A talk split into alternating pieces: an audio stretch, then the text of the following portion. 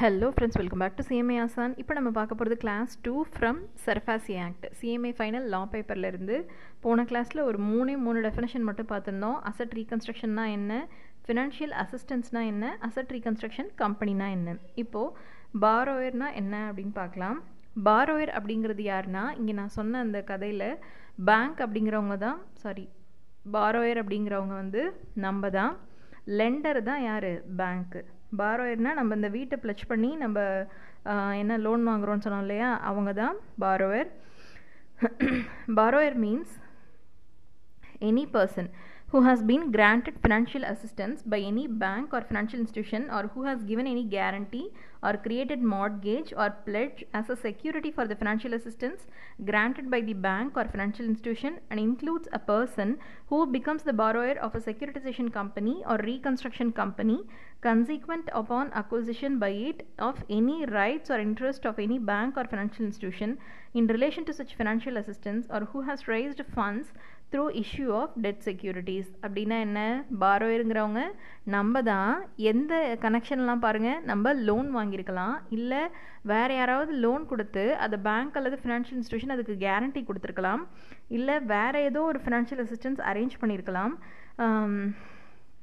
அப்புறம் நம்ம வேறு யாருன்னா includes the person who becomes the borrower of a securitisation company or reconstruction company consequent upon acquisition by it of any rights or interest of any bank or financial institution in relation to such financial assistance அதாவது இங்கே பாரோயர்னு சொல்கிறவங்க bank அல்லது financial இன்ஸ்டியூஷனோட borrower மட்டும் கிடையாது. இந்த மூணாவது அப்புறம் நடுப்புற வராங்கல்ல செக்யூரிடைசேஷன் கம்பெனி அவங்கள்ட்டேருந்தும் வேறு ஏதாவது ஃபினான்ஷியல் அசிஸ்டன்ஸ் அக்வயர் பண்ணியிருந்தால் அவங்களும் யார்? பாரோயர் தான். இந்த ரிலேட்டட் ஃபினான்ஷியல் அசிஸ்டன்ஸ் கேஸை பொறுத்து.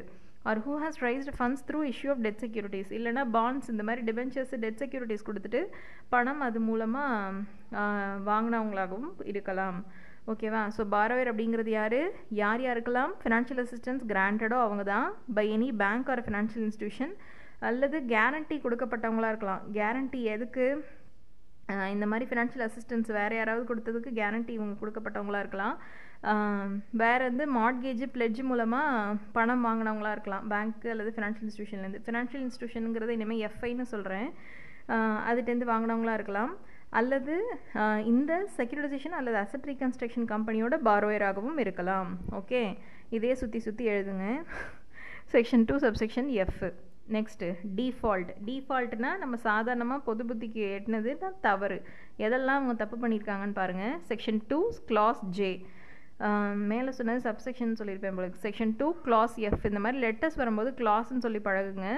செக்ஷன்ஸ் நம்பர்ஸ் ஏதாவது வந்துச்சுன்னா அது சப்செக்ஷன் ஓகேவா ப்ராக்கெட்குள்ளே default section 2 subsection sorry clause j வந்து it means non-payment of any debt or any amount payable by the borrower to any secured creditor consequent upon which the account of such borrower is classified as non-performing asset in the books of accounts of the secured creditor அதாவது default அப்படிங்கிறது என்னென்னா கடன் ஏற்கனவே வாங்கிட்டு அதை பே பண்ணாமல் திருப்பி ஒரு ஸ்டேட்டில் இருக்கல்ல அதுதான் என்னது டிஃபால்ட்டு டெட்டாக இருக்கலாம் அந்த அமௌண்ட்டு இல்லை வேறு ஏதோ ஒரு அமௌண்ட் பேயபிள் பை தி பாரோயராக இருக்கலாம் டு எனி செக்யூர்டு கிரெடிட்டார் இங்கே செக்யூர்டு கிரெடிட்டார்னா பேங்க் அப்படின்னு சும்மா ஞாபகம் வச்சுக்கோங்க.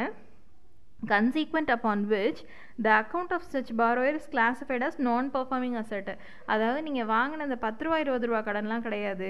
நீங்கள் அந்த கடனை கட்டாமல் விட்டதுனால உங்களோட அந்த நீங்கள் அசட்டை பிளட்ச் பண்ணி அந்த கடன் வாங்கியிருக்கீங்கல்ல அந்த க அந்த அசட்டுக்கு பேர் நான் பர்ஃபார்மிங் அசட்டு சாரி அந்த லோனுக்கு பேர் நான் பர்ஃபார்மிங் அசட்டு அல்ல அதுக்கு மே அப்படின்னா அதை ரெக்கவர் பண்ணவே முடியாது அப்படின்ற ஒரு ஸ்டேட்டுக்கு போயிடுச்சு.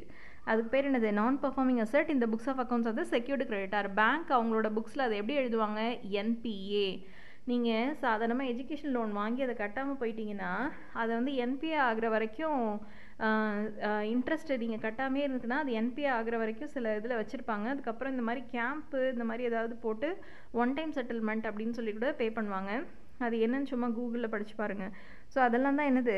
Non performing asset Next, non-payment of any debt or any other amount payable by the borrower with respect to debt securities after notice of 90 days demanding payment of due served upon which um, such borrower by the debenture trustee or any other authority in whose favor security interest is created for the benefit of the holders of such securities அதாவது நான் மேலே சொன்ன அந்த கடன் மட்டும் கிடையாது இந்த மாதிரி நான் உங்கள் பாரோயருங்கிறது யார் யாருன்னு சொன்னேன் இந்த லோன் வாங்கினவங்க கேரண்டி வாங்கினவங்க இல்லை ப டெட் செக்யூரிட்டிஸ் இஷ்யூ பண்ணி அதுலேருந்து பணம் ரைஸ் பண்ணவங்க கூட பாரோயின்னு தான் சொன்னேன். இந்த டெட் செக்யூரிட்டிஸ் ஒரு வேளை இஷ்யூ பண்ணுறாங்கன்னு வச்சுக்கோங்களேன் அந்த டெட் செக்யூரிட்டிஸ் மூலமாக பணத்தை வாங்கிட்டு நைன்ட்டி டேஸ் நோட்டீஸ்க்கு அப்புறம் இந்த மாதிரி பணம் கேட்குறாங்க பணம் வேணும்னு சொல்லி அவங்க பணம் கொடுத்தவங்க வந்து உங்களுக்கு நோட்டீஸ் அனுப்புகிறாங்க ஆனால் அந்த கொடுத்த ட நைன்ட்டி டேஸும் எக்ஸ்பயர் ஆகிடுச்சு உங்களால் திருப்பி கொடுக்கவே முடியல. அப்படின்னாலும் அது என்னது? அந்த அந்த ஸ்டேட்டுக்கு பேர் என்னது? டிஃபால்ட் தான். Non payment of any debt or any other amount payable by the bar Borrower with respect to debt securities debt செக்யூரிட்டிஸ்னால் நம்ம வாங்கின கடன் after notice of ninety days demanding payment of dues served upon such borrower by the debenture trustee or any other authority in whose favor security interest is created for the benefit of the holders of such uh, debt securities. Next debt டெட்டுனா நம்ம வாங்கின கடன் இங்கே டெட்டுக்கு வேறு என்னென்ன meaning சொல்கிறாங்க பாருங்கள் debt shall have the meaning assign to it in clause two clause G of section two of the recovery of debts due to bank and financial institution act nineteen ninety three அதாவது இந்த ஆக்டில் சொல்லியிருக்கிற டெட்டுக்கும் இதுக்கும் ஒரே meaning தான். என்னது? Recovery of debts due to bank and financial institutions act nineteen ninety three இந்த act எங்கேயோ படித்த மாதிரி இருக்குல்ல? நம்ம இன்சால்வன்சி அண்ட் பேங்க்ரப்சி கோட் படிக்கும்போது இந்த ஆக்டை வந்து அதாவது இந்த ஆக்டோட ஹிஸ்ட்ரி என்ன இன்சால்வன்சி அண்ட் பேங்க்ரப்சி கோடோட ஹிஸ்ட்ரி என்னன்னு பா படிக்கும்போது ஃபஸ்ட்டு இந்த வருஷம்லாம் அப்படியே வரும். ஃபஸ்ட்டு வந்து நைன்டீன் நாட் நைன் என்னது? ப்ர presidency of insolvency act something ஏதோ வரும். அதில் வந்து இது ஒரு ஆக்டாக வரும்ப்பா அதனால் இதை ஞாபகம் வச்சுக்கோங்க. Recovery of debts due to bank and financial institution act nineteen ninety three and includes any unpaid portion of the purchase price of any tangible asset நீங்கள் வாங்கின டேஞ்சிபிள் அசெட்டுக்கு நீங்கள் ப எவ்வளோ காசு கட்டாமல் இருக்கீங்களோ அதுவும் டெட்டு தான். கிவன் ஆன் ஹையர் ஹையருக்காகவும் கொடுத்துருக்கலாம். ஒரு ஃபினான்ஷியல் லீஸ்க்கும் கொடுத்துருக்கலாம். ஒரு conditional sale or under any other contract இது மூல இந்த மாதிரி எந்த கேஸுக்காக வாங்கிட்டு அசட்டை வாங்கிட்டு பணம் எவ்வளோ பாக்கி கொடுக்காம இருக்கீங்களோ அதுவும் டெட்டு தான். Any right title interest of any tangible இன்ஸ் asset or licence or assignment of such tangible asset which is secures the obligation to pay any unpaid portion of the purchase price of such டேஞ்ச் intangible asset sorry மேலே சொன்ன intangible தான். First சொன்னது tangible asset இப்போ சொல்கிறது intangible asset or an obligation incurred or credit otherwise extended to enable any borrower to acquire the intangible asset or to obtain the license of such asset. அல்லது மேலே சொன்னது tangible asset வாங்கினதாக இருக்கலாம். அதே மாதிரி intangible அசெட்னா என்னது? இந்த காப்பிரைட்ஸு ட்ரேட்மார்க் இதெல்லாம் சொல்லுவோம் இல்லையா? இந்த மாதிரி ஏதாவது இன்டேஞ்சிபிள் அசெட் அக்வயர் பண்ணிவிட்டு அதுக்கு நீங்கள் திருப்பி செலுத்தாத அந்த அன்பெய்டு போர்ஷனாக கூட இருக்கலாம். Next financial asset financial asset அப்படிங்கிறது என்ன? செக்ஷன் டூ கிளாஸ் எல் இது ஒரு பெரிய டெஃபினேஷனாக இருக்குது எட்டு நிமிஷம் ஆயிடுச்சு. ஸோ நான் பர்ஃபார்மிங் அசெட் பார்த்துட்டு அடுத்த கிளாஸில் ஃபினான்ஷியல் அசட்னா என்னென்னு சொல்கிறேன் non performing asset section two clause O அப்படின்னா என்ன? அதாவது நீங்கள் அந்த டெட்டை வாங்கிட்டு அதை டிஃபால்ட் பண்ணிட்டீங்க திருப்பி கொடுக்க முடியல. ஆனால் எந்த அளவுக்கு வாங்கியிருக்கீங்க அப்படின்னா அது பேங்க் வந்து உங்களுக்கு பேங்க் வந்து அவங்களோட புக்ஸில் நான் பர்ஃபார்மிங் அசட்னு சொல்கிற வரைக்கும் அதை திருப்பி செலுத்தாமல் இருக்கீங்கன்னா அதுதான் டிஃபால்ட் அப்படின்னு சொல்லியிருந்தேன் இல்லையா? அப்போது இந்த நான் பர்ஃபார்மிங் அசட்டுக்கு அப்படியே டெஃபினேஷனை திருப்புங்க.